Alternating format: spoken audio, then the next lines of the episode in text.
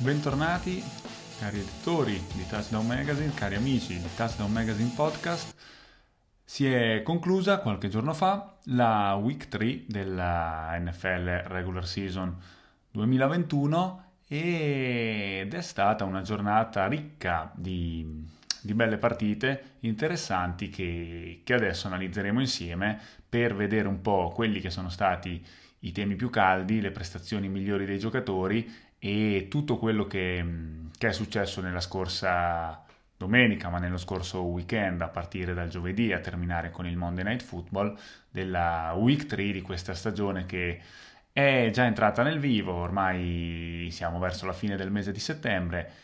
I primi 30 giorni, il primo quarto, anche se quest'anno in realtà le partite non saranno 16 ma saranno 17 per ogni squadra, il primo quarto di stagione si sta concludendo e cominciamo anche ad avere un'idea un po' più chiara di quelli che sono gli equilibri di forza nella NFL. Io sono Mattia Mezzetti e oggi vi racconterò un po' quelli che sono stati appunto i principali temi della giornata, quello che è successo, quello che ho visto e mi ha colpito di più delle, delle partite che si sono tenute nello scorso fine settimana appunto. Non possiamo non partire eh, in, questa, in, questo nostro podcast, in questa nostra descrizione della Week 3 con uh, una sfida fantastica che è stata quella che ha coinvolto gli attuali campioni del mondo in carica, i Tampa Bay Buccaneers, e una delle squadre che a mio avviso seriamente candidata alla vittoria finale della NFC, ovvero i Los Angeles Rams. La sfida Rams-Buccaneers è stata vinta dalla squadra di Sean McVay, dalla squadra di Los Angeles che si è imposta per 34 a 24 e l'ha fatta neanche a dirlo sulle braccia del, del suo nuovo quarterback Matthew Stafford, quello che è arrivato, ricorderete, nella scorsa off-season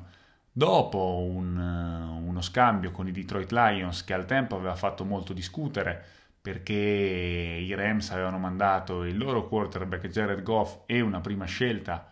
a Detroit per far arrivare Matthew Stafford, un eh, quarterback talentuosissimo ma che non era mai riuscito a esprimersi con i Lions che, che sono una franchigia senza troppe ambizioni. È arrivato a Los Angeles Rams in una squadra pronta per vincere su uh, un attacco che funziona benissimo, guidato da un geniale allenatore offensivo come Sean McVay e i risultati si stanno vedendo perché i Rams sono 3-0 dopo le prime, le prime tre partite. E questo loro attacco, questa loro offense è proprio un sogno. Matthew Stafford si trova in un reparto che pare costruito appositamente sulle sue abilità. E un esempio ce l'ha dato in questa partita contro i Bucks il lungo touchdown di Deshaun Jackson che eh, era un ricevitore che molti davano per bollito, per finito, anziano, non più veloce come un tempo, invece riceve da Stafford un pallone, lo porta, lo porta per le 75 yards fino alla zona di meta e fa, e fa 6 punti. Una, una, grande azione, un grande highlight, ma eh, ce ne sono in realtà molti di più in questa partita perché Stafford pare veramente non sbagliare mai. Sul lungo come sul corto, riesce sempre a trovare il suo uomo, il suo ricevitore, il suo running back, riesce sempre a prendere la decisione giusta e ha già un affiatamento pazzesco dopo solo tre settimane con, uh, con Cooper Cup che è un ricevitore che fino all'anno scorso quando c'era Goff si divideva le ricezioni insieme a Robert Woods e naturalmente parliamo del wide receiver 1 e del wide receiver 2 di questi Los Angeles Rams. Quest'anno Woods che resta un ottimo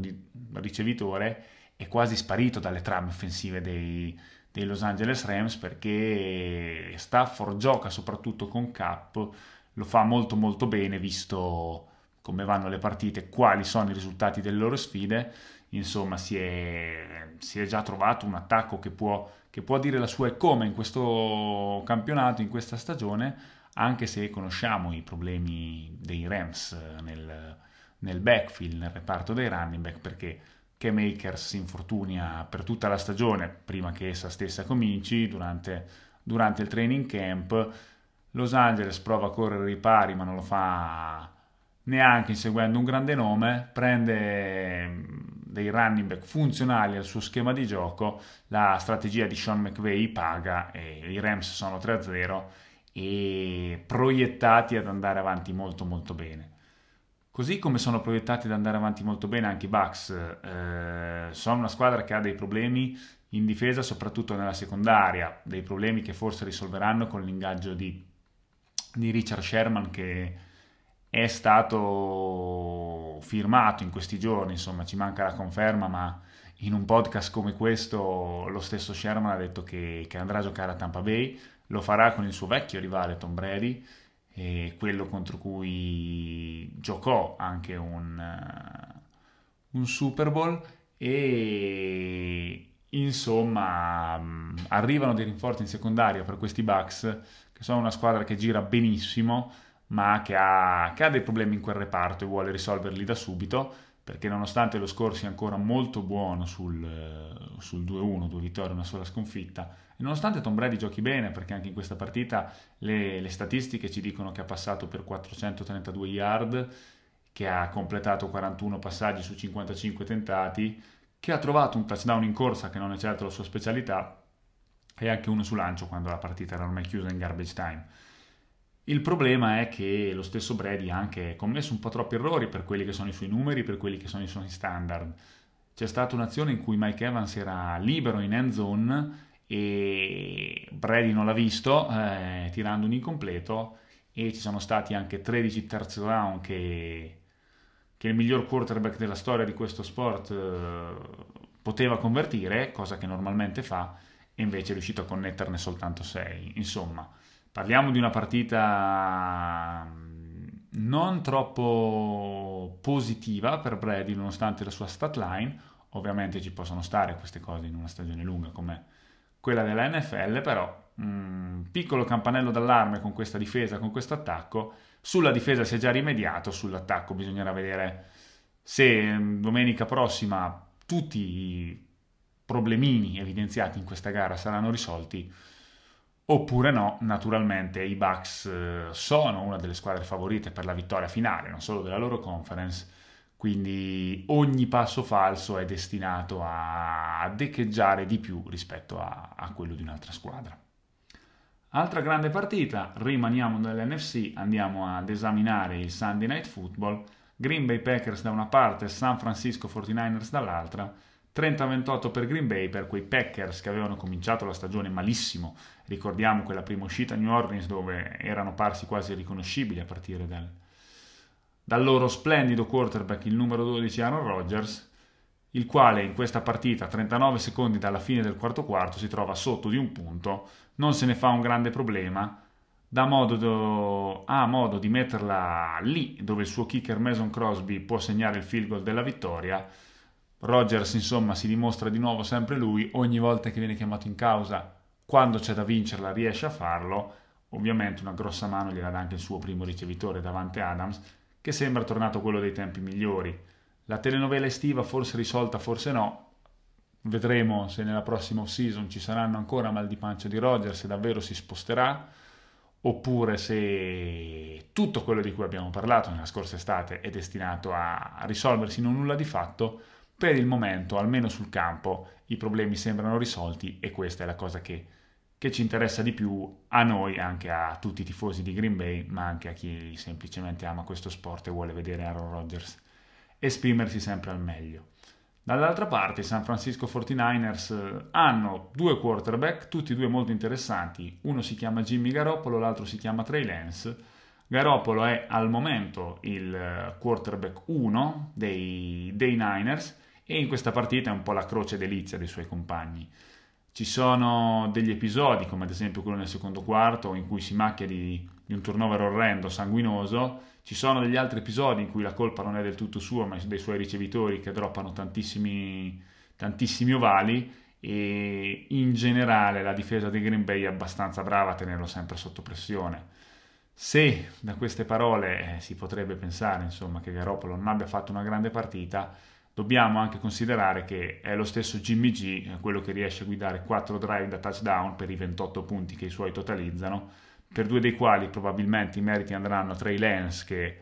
in questa strana, particolare staffetta di quarterback che Kyle Shannon ha messo insieme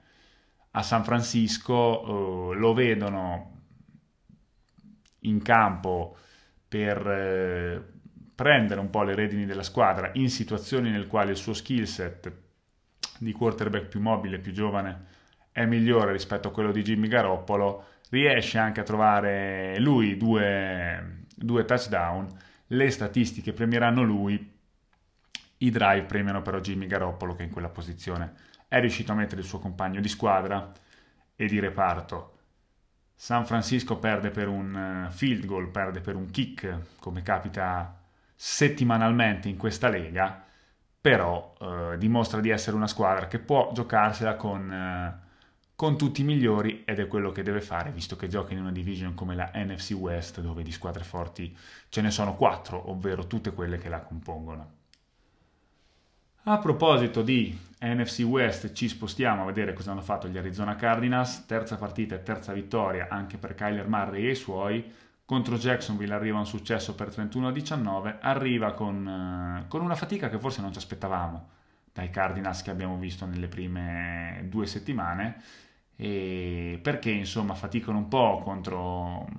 contro una formazione come quella della Florida in cui c'è ancora un Trevor Lance che fa molte molte difficoltà, rendendosi anche responsabile di un pick six clamoroso che fa proprio sangue,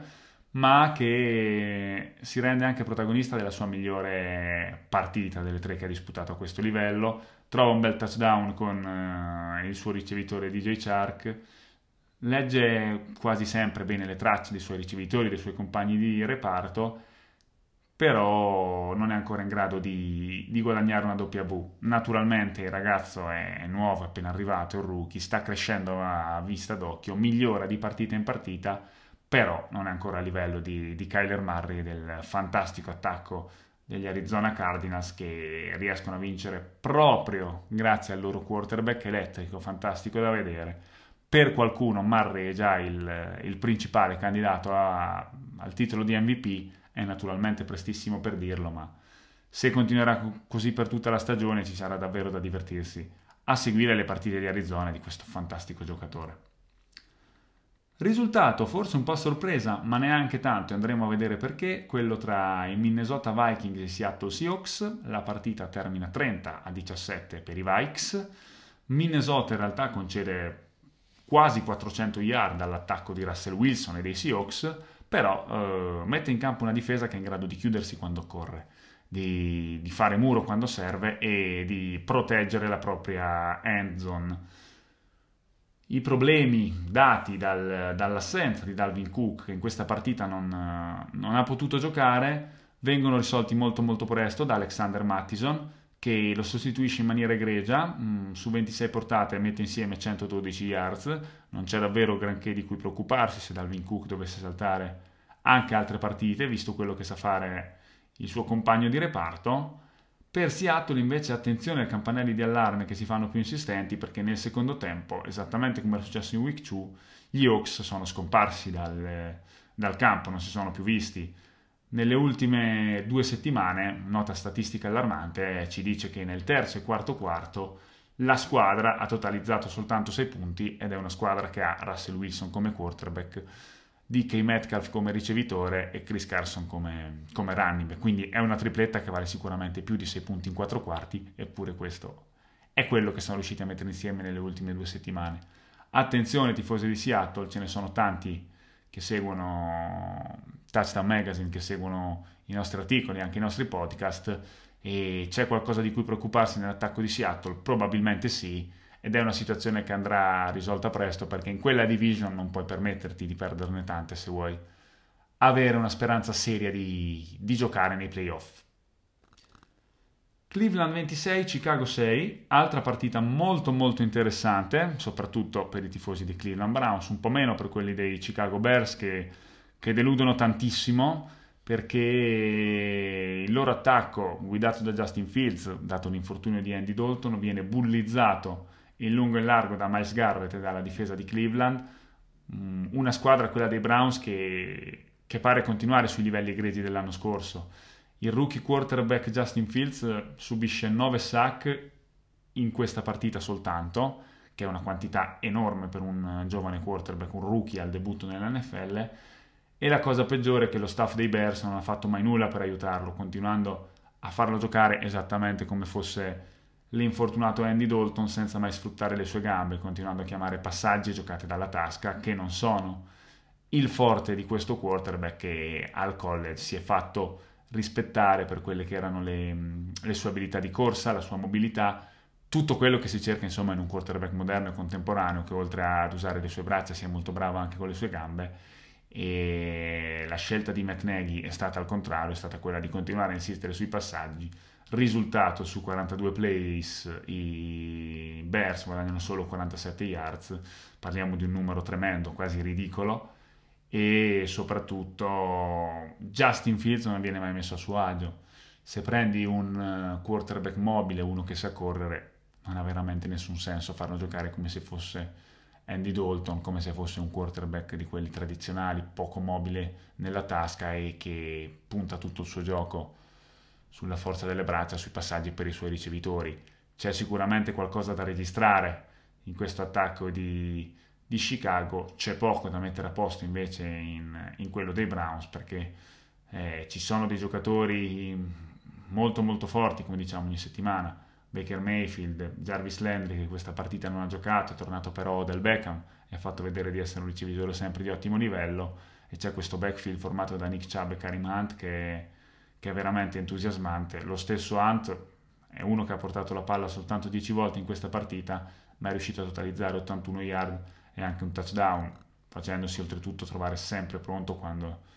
quando Baker Mayfield andava da lui sul passaggio senza, senza riuscire a trovare nessun altro più libero, più in profondità. Questo è un attacco che funziona molto bene, è una difesa che ha funzionato altrettanto bene in questa partita, insomma, in una AFC che come stiamo per vedere ha ancora pochi pochi padroni, i Cleveland Browns possono dire come la loro. Altra partita che coinvolge direttamente una squadra della AFC North, della division dei Cleveland Browns, è quella tra Baltimore e Detroit. Vincono i Ravens 19-17. La notizia è che il divario tra le sue squadre sia solo di due punti perché Baltimora è una squadra delle più in forma, delle più quotate nella AFC. I Detroit Lions sono forse la peggiore nella NFC, quindi era lecito attendersi un, uh, uno sbilanciamento maggiore di questo, però uh, va benissimo così perché nella vittoria, che come tutte queste, queste prime tre partite dei Ravens è arrivata negli ultimi secondi di gioco, e arriva grazie a un uh, field goal lungo 66 yards segnato ovviamente da Justin Tucker, questo fantastico kicker che hanno i Ravens. Un eh, field goal di 66 yard non era mai stato fatto prima nella storia. Da questo momento in avanti, finché qualcuno non lo supererà, sarà il più lungo della, della storia dell'NFL. Justin Tucker è sicuramente il migliore tra i kicker attualmente in, uh, in attività. Probabilmente, se continuerà a mettere insieme numeri di questa specie, sarà anche ricordato come il migliore della storia al termine della sua, della sua carriera i numeri che sta mettendo insieme insomma fanno veramente gridare al eh, GOAT, visto che piace tanto questo termine che viene usato sempre per Tom Brady, ci potrebbe anche essere un GOAT, un greatest of all time, il più grande di tutti i tempi nel ruolo di kicker. Adesso come adesso Justin Tucker è sicuramente il frontman per, per questo titolo. Se a proposito di Ravens critichiamo, ci sono tanti che lo fanno, Lamar Jackson considerandolo un non quarterback, un running back travestito da quarterback, uno che è molto più bravo a correre che a lanciare. Dovremmo forse cominciare a condividere questi demeriti che gli diamo anche con i suoi ricevitori. Pensiamo per esempio a Marquis Brown, arrivato un paio d'anni fa per essere il ricevitore di ricevimento di Lamar Jackson. In questa partita contro i Detroit Lions, Hollywood Brown ha droppato tre passaggi che erano in meta soltanto in questa partita. Sarebbero stati 18 punti in più per i Ravens che non si sono visti perché questo ricevitore non è riuscito a stringere la palla passatagli, da Jackson. Motivo per il quale non so fino a che punto la colpa sia, data, sia da dare tutta a Lamar Jackson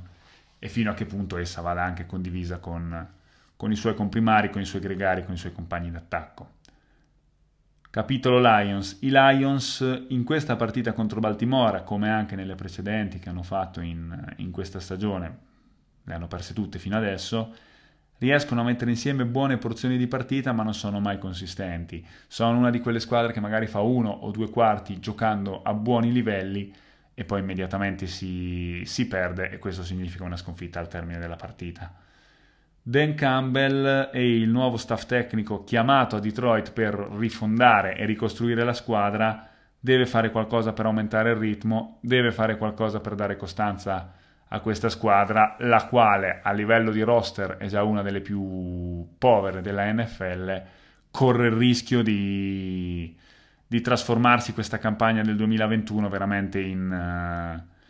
in, una molto vicina a quella di qualche anno fa quando, quando conclusero 0 e 16 se continueranno a, a giocare in questa maniera. Ovviamente ci auguriamo per loro di no perché speriamo che tutte le squadre che giocano in questa lega riescano ad essere competitive e offrirci un bello spettacolo tutte le domeniche, i Lions hanno molta, molta strada da rimontare su, sui loro colleghi, sulle altre franchigie con cui si sfidano di settimana in settimana, di domenica in domenica.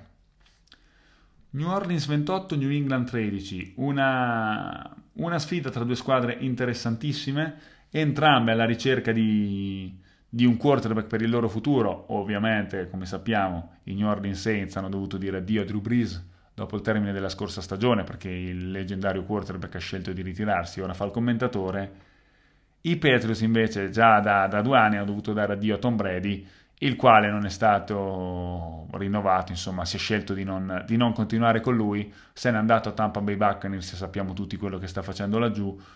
ora al suo posto c'è, c'è Mac Jones, mentre quello di Breeze nelle file dei Saints. C'è James Winston, che gioca in una squadra molto più pronta per vincere, tanto che trionfa anche in questa sfida, lo fa per 28-13, ma mh, mm, non lo fa da solo perché i Saints hanno ancora bisogno del loro jolly Tyson Hill, un uh, coltellino svizzero come si suol dire in gergo, uno, uno, che sa giocare in quasi tutti i reparti dell'attacco ed è soprattutto in grado di togliere pressione tanto al suo quarterback Winston quanto al, uh, al running back dei Saints, nonché una delle migliori armi offensive dell'intera NFL che Alvin Camara. Il gioco di Tyson Hill eh, riesce a masticare cronometro, riesce a far muovere la catena, riesce a portare sempre più avanti l'attacco di questi New Orleans Saints che riesce a essere enormemente bidimensionale quando sfrutta al meglio le forze e gli skill set di entrambi i, i suoi due quarterback. Dall'altra parte invece c'è un Mac Jones che, che, è un rookie, è una matricola e in questa partita lo si vede molto bene perché i suoi errori sono tanti e sbaglia indubbiamente troppo. Tre intercetti e spesso e volentieri lo abbiamo visto non sulla stessa pagina dei suoi ricevitori, incapaci di trovarli, non molto abile a leggere i movimenti e le loro tracce. Insomma, i pass hanno numerose incognite. Mm, c'è quella del quarterback, c'è quella del running back, c'è un attacco che è stato rinnovato spendendo anche molti molti dollaroni nella scorsa off season ma che ancora non è mai riuscito a integrare al meglio certo è arrivata la vittoria contro i New York Jets ma difficile dire fino a che punto il merito sia stato dei Paz e fino a che punto il demerito sia stato invece di, di una squadra come quella dei New York Jets che non riesce veramente a, a ingranare insomma mm, New Orleans New England vincono i Saints che sono la squadra migliore tra queste due lo fanno in maniera altrettanto netta, tanto tanto lavoro per i Patriots. Vedremo come proseguirà il campionato di entrambe queste, queste squadre in questa sfida. È apparso molto chiaro a chiunque quale fosse la squadra, la squadra migliore. L'inizio della Week 3 giovedì notte si è, si è aperto nel segno dell'anticipo tra i Carolina Panthers e gli Houston Texans, una partita che i Panthers hanno vinto 24 9 e lo hanno fatto in un ambiente in cui entrambi i quarterback hanno, hanno tirato fuori delle azioni d'applausi. Sam Darnold ha giocato molto molto bene, Davis Mills matricola un po' meno bene di lui, ma comunque è stato abbastanza in grado di, di reggere la partita, l'ha fatto soprattutto con, con, Brandon Cooks che è il suo miglior ricevitore perché per il resto i Texans sono abbastanza limitati come reparto di attacco. Ma con questo wide receiver e con un tandem di running back come quello di, di Mark Ingram e David Johnson, insomma, si può davvero sperare in qualche vittoria da qui alla fine della stagione che farebbe veramente molto molto bene all'ambiente di Houston, soprattutto in seguito al, alla drammatica telenovela di Deshaun Watson di cui ancora tutti attendiamo gli sviluppi perché c'è un, un procedimento in corso che non riguarda esclusivamente il mondo del football, ma sicuramente avrà dei risvolti anche sulla sua carriera professionale.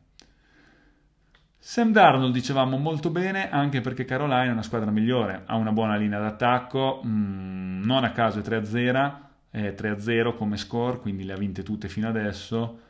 ma mm, bisogna dire che per qualche settimana dovrà fare a meno della sua stella assoluta. Christian McCaffrey, mm, running back barra ricevitore barra arma offensiva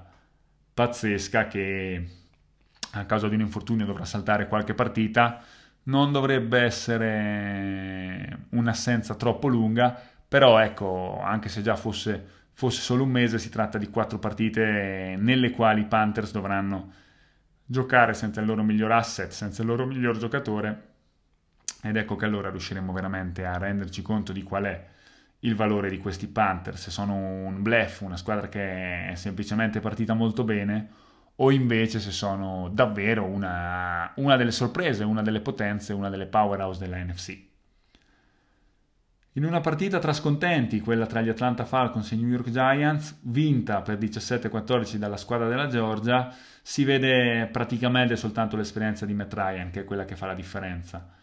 nel drive fondamentale, quello del pareggio del 14 a 14, mh, Matty Ice riesce a coinvolgere anche Kyle Pitts, l'attesissimo tight end che in realtà gioca principalmente come ricevitore. Matt Ryan raddrizza una sfida che, che si stava storcendo per i suoi con i Giants in vantaggio ma riesce a trovare prima il pareggio e poi la vittoria grazie a un, a un calcio del suo kicker Jung Ho Ko proprio, proprio sullo scadere che è quello che vale il 17-14 finale. I Giants fanno poco in attacco così come fanno poco i Falcons, però i Falcons hanno delle individualità di livello maggiore come ad esempio quella di Matt Ryan e soprattutto hanno anche trovato la soluzione di schierare Cordarrell Patterson, ricevitore famoso soprattutto per, per, i suoi ritorni, come running back, o meglio, lo fanno partire dal backfield per concludere poi su di lui delle azioni d'attacco in passaggio e questa strategia si sta dimostrando molto molto efficace. Lo è stata contro i Giants, lo fu anche in week 2. Se Arthur Smith eh, riuscisse a portare avanti questa questa soluzione tattica in futuro potrebbe avere una, una, sorta di arma segreta di cui ha davvero bisogno, visto che il, il livello del roster è ben più basso di quello di molti concorrenti e molti suoi avversari che ha nella conference in cui gioca, nella NFC, dove ci sono tantissime squadre molto ma molto forti. Buffalo 43, Washington 21, parlavamo di squadre molto molto forti, lo facevamo in NFC, dobbiamo farlo anche in eh, AFC quando andiamo a parlare dei Bills perché i Bills sono una potenza, lo sapevamo, ce l'aspettavamo dall'inizio. Qualcuno li aveva ridimensionati dopo il passo falso fatto contro Pittsburgh in week 1. Si è trattato semplicemente di un incidente di percorso perché sia in week 2 contro Miami devastata 35-0, sia in week 3 contro Washington devastato 43-21 si è visto quello che può fare questa squadra, si è visto quello che può fare questo attacco guidato da un Josh Allen che ha una, una stat line paurosa. 32 passaggi completati su 43 riusciti, 358 yards, 4 touchdown, 0 sack subiti e una difesa di Washington che non riesce mai a dargli alcun pensiero nel corso dei 60 minuti effettivi della gara. La squadra di casa ha dominato in lungo e in largo in questa partita, la difesa e lo special team non hanno dovuto fare nulla di più che seguire il proprio attacco, che è stato un reparto da solo più che sufficiente per, uh, per, vincere, per vincere, la partita. È esploso fin dall'inizio. Allen sempre a suo agio, sempre capace di trovare tutti i suoi ricevitori migliori, col Beasley, Stephon Diggs, Devin Singletary, Dawson Knox, il tight tutti hanno partecipato a questo attacco. Tutti hanno raccolto dalle mani di Josh Allen, che come già ci ha dimostrato l'anno scorso, è un quarterback veramente maiuscolo che può portare tante tante soddisfazioni a un ambiente, a una franchigia come, come quella di Buffalo, che è storicamente una delle più sfortunate dell'NFL, tante partecipazioni ai Super Bowl, zero vittorie. Chissà che continuando a costruire intorno a questo ragazzo, questo, questo zero, questo uovo d'oca, come lo chiamano in inglese nella colonna delle vittorie del Super Bowl, possa, possa spesso essere cancellato da un colpo di spugna convincente, come lo sono i passaggi di Josh Allen. Dall'altra parte il suo dirimpettaio Taylor Heineke delude, sappiamo che è fondamentalmente la riserva di Fitzpatrick, un Fitzpatrick che però si è infortunato nella week 1, mm, sarà assente da, dal football giocato almeno per un paio di mesi, un Heineke che trova un touchdown in scramble con una dinamica, con un movimento che ci ha abituato a conoscere nelle ultime partite, che trova anche un bel touchdown lungo grazie alle intuizioni del suo running back Antonio Gibson, che riesce a trasformare un passaggio corto in una meta da 73 yard, ma al di fuori di questi due episodi, che tali sono, i, i Bills riescono ad anticiparlo quasi sempre e Heineken non ha veramente nessuna freccia al suo arco per riuscire a sorprendere. Una difesa che non sarà maiuscola come, come l'altro reparto, come l'attacco, ma che comunque fa il suo e consente ai Bills di portarsi sul 2-1 e di guidare senza troppi patemi la AFC East. Monday Night Football Dallas Philadelphia è uno scontro diretto per la NFC East che se lo aggiudicano i Cowboys 41-21 e lo fanno tra gli applausi per Dak Prescott che torna all'AT&T Stadium, allo stadio di Dallas dopo quasi un anno d'assenza, 351 giorni dal terribile infortunio che lo costrinse sulla sideline per tutta la scorsa stagione o quasi e il ritorno di Prescott è, è, ottimo, 21 passaggi riusciti su 26 tentati, 233 yards, 3 touchdown e un pass rating di 143.3. Prescott eh, in questa partita ha fatto tutto quello che deve fare, un giocatore che come lui vale 160 milioni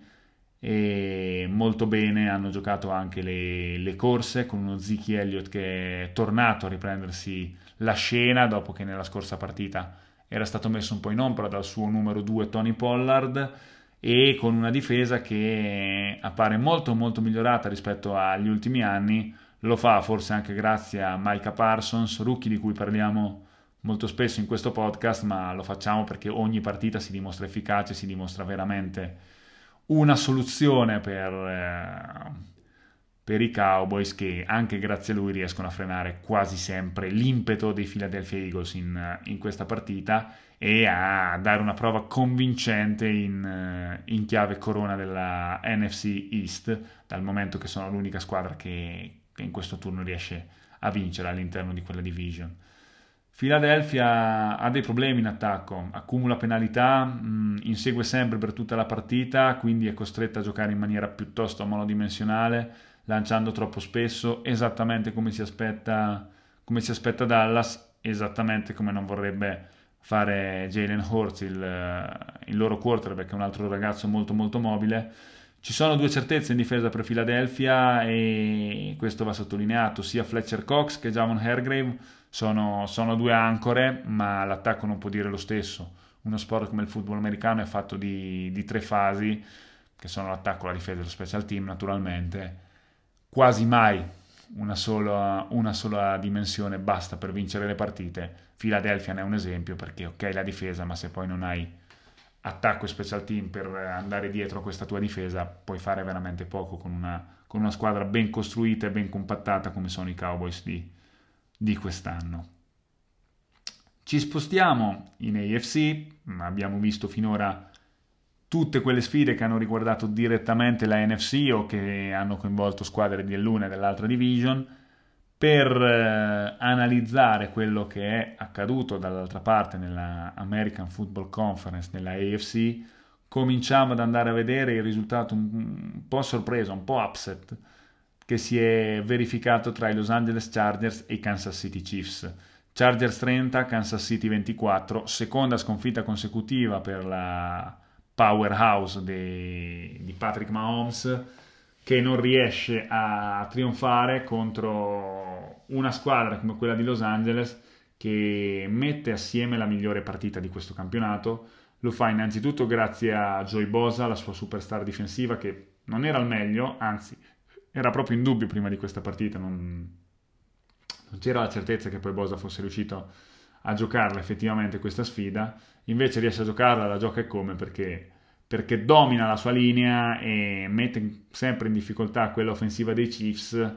che come sappiamo, come abbiamo visto nella scorsa off season, non è più quella dell'anno scorso e in questa sfida lo, lo mette in evidenza molto ma molto bene, mh, mm, tanto che un attacco efficacissimo come, quello dei Chiefs commette ben 4 turnovers, mh, mm, dei quali i Chargers riescono quasi sempre ad approfittare perché hanno un quarterback straordinario come il secondo anno Justin Herbert che finalmente riesce a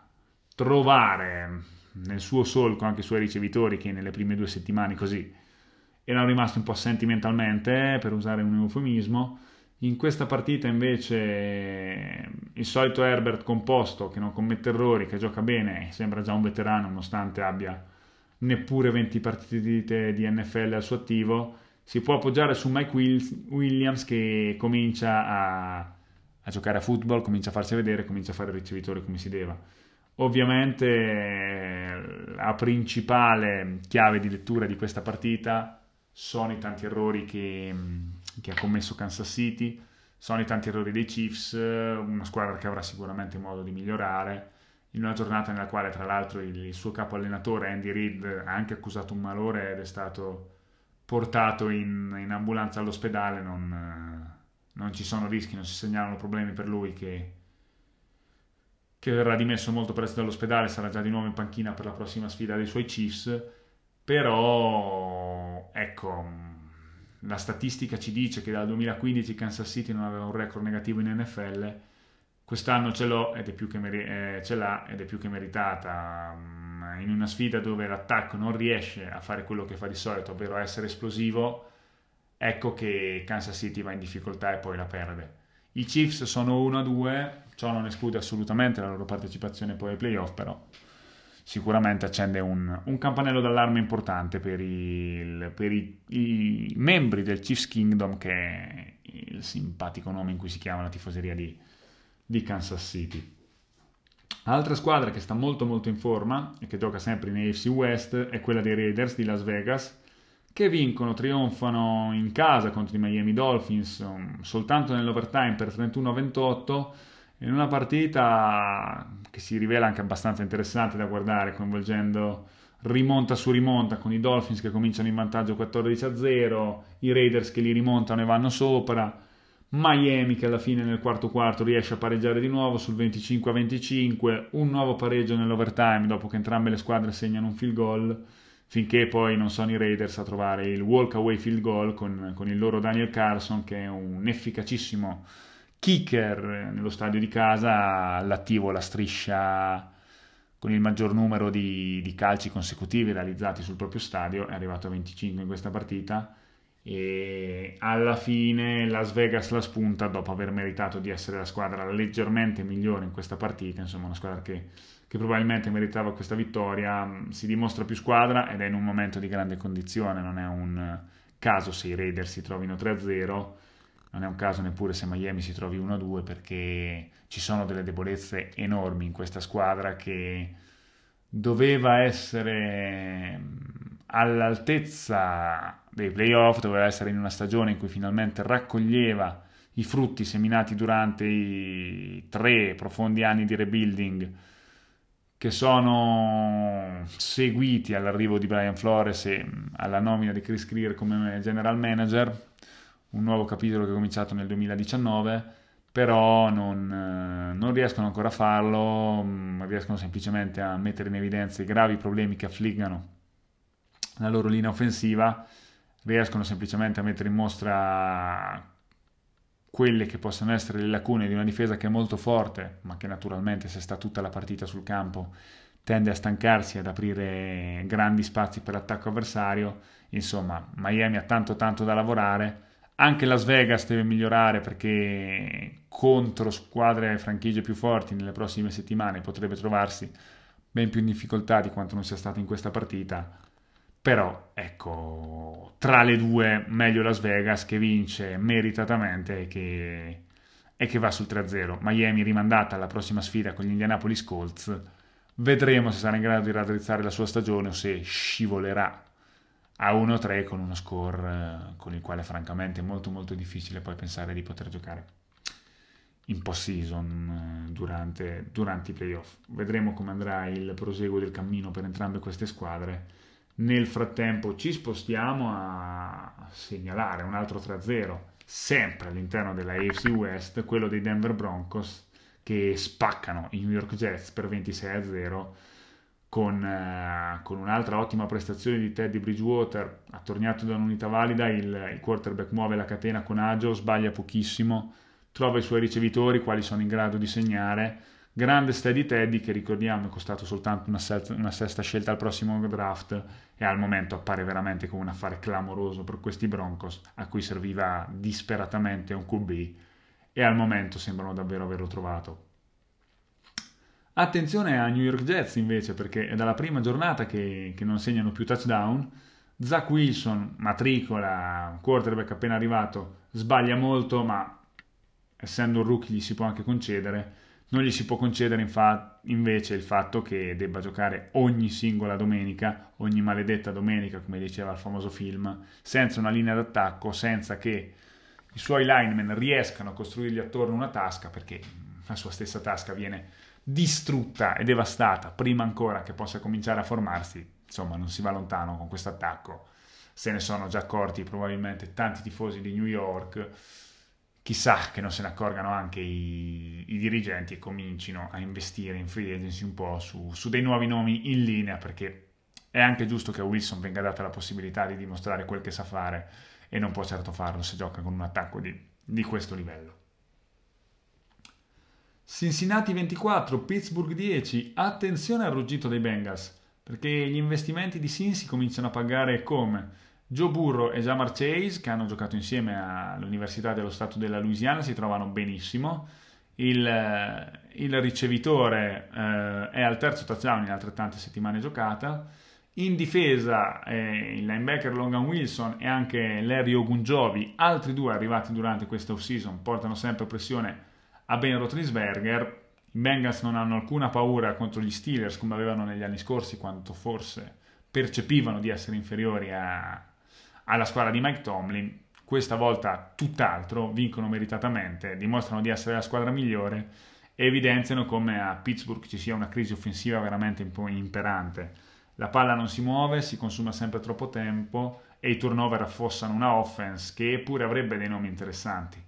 Pittsburgh totalizzerà più yard dei Cincinnati Bengals in questa partita, ma perderà ugualmente di netto. Questo è un sentore mm, di quanto importante sia il turnover differenza nella NFL. Se eh, Najee Harris, che è un ottimo giocatore, ma che gioca sempre come running back, viene bersagliato 11 volte, beh, vuol dire che il quarterback non ha tante idee sul dove andare, che non riesce a vedere i suoi ricevitori, che insomma è, è abbastanza in difficoltà e non è esattamente il modo in cui Big Man Roethlisberger probabilmente pensava di, di, chiudere la sua carriera in quello che con ogni probabilità sarà il suo ultimo anno da, da professionista nell'NFL. Tennessee 25, Indianapolis 16, la sfida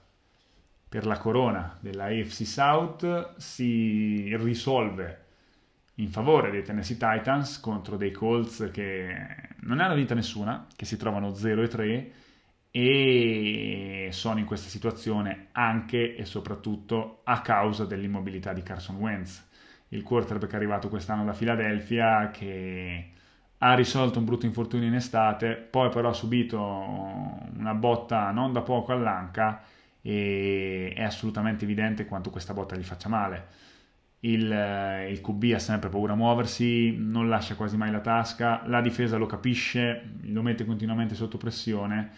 e non so, onestamente non si vede tanto dove vogliono andare a Indy giocando in questa maniera. Ovviamente siamo tutti d'accordo sul fatto che Carson Wentz sulla carta sia il miglior quarterback per i Colts, ma se deve giocare così non si capisce davvero perché non sia meglio dare possibilità a Jacob o a Brett Hundley di, di, poter dire la loro. Mm, questa è una questione chiaramente da fare al, um, allo staff tecnico degli Indianapolis Colts obiettivamente giocando in questa maniera si corre il rischio che Wentz possa subire un infortunio ancora più grave, possa magari terminare in anticipo la sua stagione, perché se tieni un QB così impaurito, così incapace di muoversi e di eludere anche la difesa in campo, beh, non puoi certo sperare di vincere tante partite, insomma. Non c'è bisogno che siamo noi a, spiegare questa cosa agli Indianapolis Colts, l'hanno capito i tifosi, l'hanno capito probabilmente anche i giocatori. Serve ora che lo capisca anche l'head coach e tutto il suo staff tecnico. I Titans, d'altra parte, sono una squadra tutt'altro che perfetta, ha dei grossi problemi in difesa e lo sapevamo, ne ha qualcuno anche in attacco, ce l'aspettavamo un po' meno, soprattutto dopo l'arrivo di Julio Jones, che ancora deve entrare bene dentro gli schemi di, di Tennessee. Per fortuna però c'è Derrick Henry che è sempre il salvatore della patria, è uno che le partite riesce a vincerle da solo, anche in questa, in questa sfida, 113 yard su 28 tentativi, non ha disegnato neppure le ricezioni quando Ryan Tannehill aveva bisogno di, di liberarsi del pallone. La mobilità dello stesso Tannehill ha portato tantissima legna a questa offense che sfruttando quelle che sono le due capacità di due dei suoi migliori giocatori, di due componenti della, della sua tripletta principale, quella nella quale, ripetiamo, deve ancora farsi vedere Julio Jones, riescono a, a vincere e ad andare sul, sul 2-1 assolutamente in, ehm, in, grado di vincere in una AFC South dove se vengono a mancare i Colts eh, non c'è tanta concorrenza per, per i Tennessee Titans, visto che le altre due squadre che la compongono si chiamano Jacksonville Jaguars e Houston Texans. Questa è stata la sintesi, la profonda sintesi di quello che è successo in Week 3. L'ho raccontata come, come meglio potevo, evidenziando quelli che secondo me sono stati i principali aspetti della giornata, i principali temi, i giocatori migliori, i giocatori peggiori, le squadre più in forma, le squadre meno in forma, nel uh, touchdown del podcast di Touchdown Magazine eh, si aggiorna alla Week 4 quando ci saranno meno di 16 partite perché cominceranno i bye, quindi ci saranno da raccontare meno, meno storie, meno temi, meno episodi come quelli che abbiamo fatto nel corso delle prime tre settimane di regular season. Ciò non toglie però che sarò, saremo, insieme ai miei colleghi di Touchdown Magazine che oggi non hanno potuto partecipare a questa registrazione pronti a, a raccontarvele, a vedere quelle che saranno le, le principali tematiche delle, delle, giornate successive. Io vi ringrazio per avermi, per avermi ascoltato e vi do appuntamento appunto alle, alle, prossime settimane per continuare a seguire assieme a voi questa avvincente ed entusiasmante stagione dell'NFL che sta entrando nel suo vivo, ci stiamo avvicinando insomma al mese di ottobre, i mesi di ottobre e novembre sono quelli in cui spesso e volentieri la, la storia ci insegna che riusciamo a vedere quelle che saranno le squadre che se la giocheranno di qui alla fine. Ringraziandovi per avermi seguito fino a questo punto, vi, vi do appuntamento alla, alla, prossima puntata di questa stagione di Terza Magazine Podcast. Ciao a tutti, buon campionato, buon NFL a tutti quelli che ci seguono.